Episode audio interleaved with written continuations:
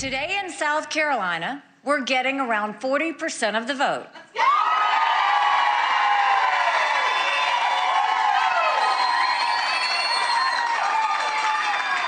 That, that's about what that's about what we got in New Hampshire too. I'm going to count it. I know 40% is not 50%. But I also know 40% is not some tiny group.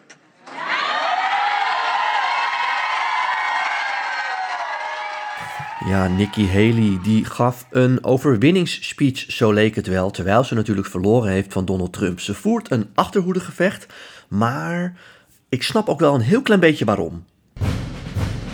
Ja, je hoort mij niet vaak uh, positief over Nikki Haley uh, praten. Dat is niet omdat ik een hekel aan haar heb hoor. Uh, ik ja, denk alleen dat zij dus een achterhoedegevecht voert en dat de strijd die zij voert, ook al is die uh, begrijpelijk, en daar ga ik dan straks even wat over zeggen, is dat dus een achterhoedegevecht. Want zij vertegenwoordigt A. Een deel van de Republikeinse Partij dat alsmaar kleiner wordt, eigenlijk met uitsterven bedreigd wordt. En B. Ja, zij heeft ooit beloofd, zo is het ook, tegen Donald Trump: als jij meedoet aan de verkiezingen, dan doe ik het niet. Nou, die uh, belofte, er is op teruggekomen. En jullie weten, en zeker als je mijn boek Lang Leven Trump hebt gelezen, dan weet je dat ik Trump vaak, vaak, gelijk met, uh, vaak vergelijk sorry, met Tony Soprano maffiabaas uit uh, New Jersey. Uh, en dat doe ik omdat, niet om te zeggen dat Trump een maffiabaas is, maar omdat bij Trump wel die hele familie en die hele politieke cirkel om hem heen op zo'n dergelijke wijze werkt. Namelijk, alles draait om loyaliteit aan de godfather, de peetvader, in dit geval Donald Trump. En als je tegen Tony Soprano ingaat. Hè. Tony Soprano, lieve man, ook gek op diertjes. Maar als je tegen hem ingaat, eindig je in stukjes gesneden op de bodem van de Delaware River. In verschillende vuilniszakken. Nou, als je tegen Trump ingaat, word je gewoon keihard door de Twitter-shredder gehaald. En dat overkomt Nikki Haley nu. Vandaar ook hè, dat hij steeds zegt van, where's her husband? En waar is haar man? Om te suggereren dat ze uit elkaar zijn. Terwijl haar man natuurlijk in het leger dient. Nou ja, sidestep. Um, ik dacht, ik ga deze podcast, omdat ik dus heel vaak dat verhaal vertel, hè, dat zij dus dat achterhoedegevecht uh, voert. De vaste luisteraars van deze podcast weten waarom ik dat zeg de Republikeinse Partij is nu de Trump-partij, uh, dacht ik, laat ik het ook een keertje vanuit haar optiek uh, bekijken. Want zij heeft dus die voorverkiezingen in South Carolina verloren, uh, zoals ik eigenlijk, dat is toeval hoor, maar zoals ik het vrijdag al bij Jeroen en Sophie voorspelde, Trump 60%, zij 40%. Toen zei ik overigens tegen Jeroen Pauw, dan ben ik liefvorder. Met andere woorden, zo'n gekke uitslag is het niet. 40% is een mooie score. Vandaar ook dat haar punt ook hout snijdt in het begin. Hè, dat ze zegt van ja, het is misschien geen 51%, maar het is zeker ook geen kleine groep. Daar heeft ze gelijk in. Um, dus ik dacht, laat ik dit vanuit haar kant bekijken. Want als je dus je thuisstaat verliest, en zeker ook als hè, Trump al Iowa, New Hampshire en South Carolina heeft gewonnen, dan zou je normaal gesproken uh, bij Amerikaanse voorverkiezingen zou je de handdoek in de ring, gooien. Dan is het nu gewoon afgelopen. Nou, dat zou zij alsnog de komende dagen kunnen doen hoor. Dat zou heel goed kunnen. Maar zij lijkt door te gaan en dat heeft twee redenen. De eerste reden is dat ja, uh, het is een wetmatigheid dat presidentscampagnes niet stoppen omdat de kandidaat er geen zin meer in heeft, of omdat de peilingen slecht zijn, of omdat uh, er allerlei andere dingen gebeuren, die stoppen alleen maar als het geld op is. En haar geld is niet op, want er zijn een paar rijke stinkers die haar helpen om dat achterhoedegevecht te voeren. Om toch nog te vechten voor die traditionele conservatieve vleugel van de Republikeinse Partij. En dat brengt me op hè, het punt waarom ik haar ook wel snap. Dus ik, ik, ik wil het eventjes vanuit haar optiek bekijken en de optiek ook van al die rijke geldschieters. Als je vindt dat de Republikeinse Partij um, een hele slechte afslag heeft genomen door zich, uit, ja, door zich te laten kapen door Donald Trump, hè, door nu uh, een Trumpistische partij te zijn, uh, waarbij je eigenlijk als partij altijd bijvoorbeeld voorstander was van de vrijhandelsverdragen, daar nu tegen bent, dat je een groot voorstander was van een grote rol van Amerika op het wereldtoneel, dat je daar nu ineens tegen uh, bent dat je heel veel migranten juist wil verwelkomen. Want dat is goed voor de economie. Dat je nu in één keer hè, 80% van je Republikeinse kiezers wil ineens een muur bouwen. Dat is een enorme transformatie. Als je dat een enorm slechte, uh, gevaarlijke afslag vindt. dan moet je natuurlijk vechten voor het behoud van jouw vleugel van die partij. Hè. De vleugel van George W. Bush, maar ook George H.W. Bush. Van Dick Cheney, van Liz Cheney. Nou, dus ook van Nikki Haley. Dat is het waard om dan maar tot het gaatje te gaan. En uh, trouwens, daar komt nog bij: Nikki Haley heeft altijd gezegd: ik wil die één op één strijd met Trump. Hè. Nou, al die andere kandidaten zijn afgevallen. Chris Christie, Ron DeSantis, uh, noem ze allemaal maar op. Ja, dan heb je ook wel een beetje de plicht uh, om door te gaan. Maar goed, omdat zij dus dat gevecht voert voor het behoud van die traditionele republikeinse partijwaarden valt er best wel wat voor te zeggen dat zij doorgaat. En dat brengt me dus ook op het punt wat ik net zei, die 40% wat zij zegt, daar heeft ze ook gelijk in. Uh, dat is helemaal niet zo gek dat 40% van de Republikeinen eigenlijk tegen een uh, incumbent, hè, want uh, Trump wordt gezien als een incumbent, iemand die president is uh, geweest en het wil dat weer worden. Nou, heeft dan wel in 2020 die verkiezingen verloren, maar de meeste Republikeinen geloven dat daar gesjoemeld is. Dus eigenlijk is Trump een soort van president in ballingschap. Nou, als je iemand met zoveel macht hebt en die probeert weer partijleider te worden. En die komt ja, eh, net bij de 60% uit. Dat is helemaal niet gek om dan vanuit Nikki Haley te zeggen: van ja, maar wacht eens even, die 40% is bijna de helft van onze club. Die wil gewoon uh, iemand anders hebben. Die willen afstand nemen van Trump. En misschien wel, ik denk dat dat een brug te ver is, maar ik snap dat zij het zegt. Misschien zelfs wel afstand nemen van het Trumpisme. Um, Jullie weten, ik zeg altijd, hè, het, Trumpisme, ook al komt Trump morgen onder de tram, het Trumpisme blijft. Alleen uiteindelijk is alles in de politiek een uh, zaak van golfbewegingen. Dus uiteindelijk komt er ooit natuurlijk wel een keer een einde aan uh, die Trumpistische beweging. En dan uh, is er weer ruimte voor een andere club die de dominante stroming binnen de Republikeinse Partij kan worden. En zij en haar achterban, zij hopen natuurlijk dat dat weer ja, die traditionele neoconservatieve stroming wordt. Dus met, dat 40, met, met, met 40% van de stemmen is het helemaal geen gek idee om te zeggen: Weet je wat, ik ga gewoon door. Ik vertegenwoordig een belangrijke groep Republikeinen die uh, zich niet zomaar wil, wil, neer, wil neerleggen bij een nieuwe kroning van Donald Trump. Vervolgens speelt natuurlijk mee dat Trump een hele gekke kandidaat eigenlijk is. Er is nog nooit een presidentskandidaat geweest met zoveel schandalen en nu ook nog eens rechtszaken als Donald Trump. Dus er zal ook een beetje meespelen. Ik denk dat dat uh, naïef is, maar goed, er zal ook meespelen. Je weet het nooit. Misschien valt hij toch om, dan ben ik in ieder geval de last woman standing. Nou, als je dat bij elkaar optelt, het feit dat dus 40% van de mensen zeggen we willen toch eigenlijk iemand anders, dat je vervolgens zegt, je weet nooit wat er met Trump gebeurt. En daar voeg je aan toe wat ik net zei, dat het ook een soort strijd is. Een soort allerlaatste achterhoedegevecht voor de toekomst van de Republikeinse Partij. En daarmee ook het land en in jouw ogen, hè, de ogen van Nikki Haley, ook voor de, voor de hele westerse wereld. Ja, dan kan ik mij voorstellen dat ze zegt, weet je wat, ik ga gewoon door met mijn strijd. De vraag is natuurlijk wat dat voor Donald Trump eh, betekent. Ik denk niet veel. Donald Trump is de de facto uh, partijleider nu van de Republikeinse Partij. Als Nikki Haley daadwerkelijk doorgaat tot en met Super Tuesday, dan zijn er dan he, heel veel staten die tegelijk uh, stemmen. Um, dan is er een mogelijkheid dat Trump zelfs de benodigde delegates, hè, gedelegeerden, binnenhaalt, de helft plus één, om officieel ook partijleider te worden. Met name ook omdat er een aantal staten, grote staten meedoen. Ik dacht ook Californië en Florida, maar in ieder geval een aantal.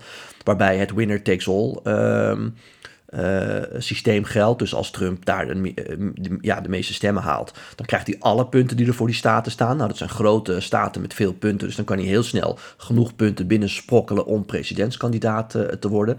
Ja, dan is het officieel uh, ook einde oefening, maar dan heeft ze in ieder geval alles gegeven en dan is in ieder geval duidelijk dat er nog een grote vleugel van de partij is die toch liever niet met Trump in zee wil.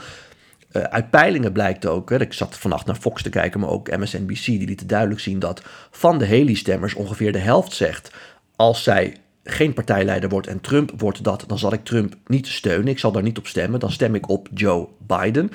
Er wordt ook heel veel gewaarschuwd nu op sociale media. Zie ik dat ook langskomen. Dat mensen zeggen van ja, dat betekent dus dat Trump een enorm handicap heeft. Dat is zo. Anderzijds, er hebben ook in de verkiezing bij South Carolina veel democraten en onafhankelijke kiezers meegestemd. Dus me dunkt dat zij zeggen, ja, ik zou nooit op Trump uh, stemmen. Tegelijkertijd is de kracht ook weer van Trump juist dat hij heel veel uh, stemmers binnenhaalt in heel veel uh, staten zoals Michigan, Pennsylvania, Ohio. Die normaal gesproken op de democraten stemmen. Dus ja, je kunt zeggen Trump ketst heel veel kiezers af, maar hij wint er ook weer heel veel. Dus dat vind ik eerlijk gezegd, uh, ja, ik snap dat de Biden-campagne dat bericht een beetje pusht op sociale media, maar daar zou ik niet al te veel waarde aan hechten. Ehm, dus ja, uh, samenvattend, uh, jullie horen mij vaak zeggen hè, um, uh, dat Donald Trump koning is van zijn partij. Dat Nikki Haley dus dat achterhoedegevecht voert. Maar ik wil het ook een keertje vanuit haar bril bezien. Want ik kan me voorstellen dat jullie haar speech gezien hebben en denken van... hé, hey, waarom doet ze überhaupt nog aan die verkiezingen mee? Nou, dat is dus hierom. En als je het vanuit die ogen bekijkt, de ogen van haar, van haar campagneteam en van die rijke geldschieters... dan snap je ook dat ze zeggen van, weet je wat... Ga gewoon tot het gaatje. Ga gewoon door.